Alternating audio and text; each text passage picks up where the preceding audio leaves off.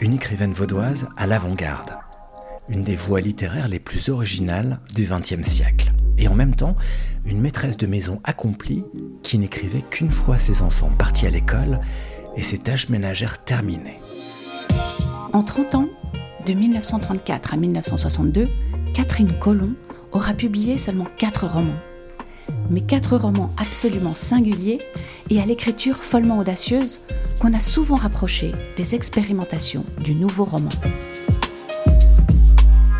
Catherine Colomb est une observatrice d'un monde qu'elle regarde comme un entomologiste regarderait une fourmilière. Elle a un regard très précis et sans peur. C'est à la fois critique, c'est à la fois décapant.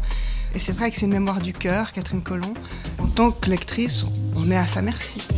Plus d'un demi-siècle après sa disparition à Lausanne en 1965, à l'occasion de la récente parution aux éditions Zoé du volume Tout Catherine Colomb qui regroupe l'ensemble de ses écrits, une série documentaire audio retrace l'itinéraire personnel et littéraire d'une écrivaine de génie.